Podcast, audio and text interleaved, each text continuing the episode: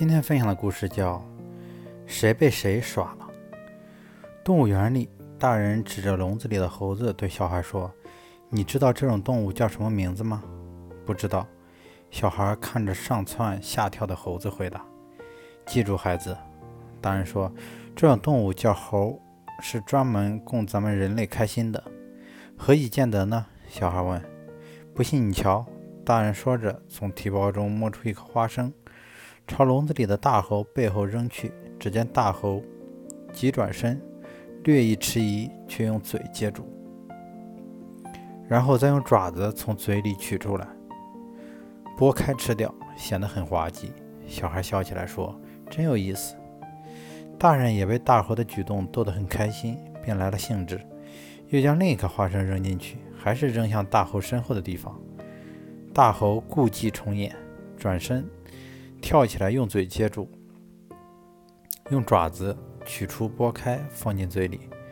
大人受了鼓舞，便不断的扔，大猴便不断的这样接，接住吃掉，或给身边的小猴，直到一大包花生全部扔完了，大人和小孩才恋恋不舍的离开。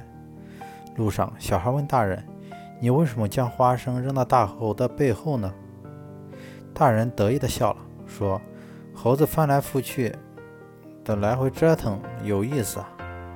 小孩幸福地说：“爸爸，你真行。”大人又说：“猴子这种动物，自以为挺聪明，其实被咱们耍了，他还不知道呢，真可悲。”动物园里，大猴指着笼子外的人，对小猴说：“你知道这种动物叫什么名字吗？”“不知道。”小猴指着，小猴望着指手画脚的人回答：“记住，孩子。”大猴说：“这种动物叫人，是专门供咱们猴子开心的。何以见得呢？”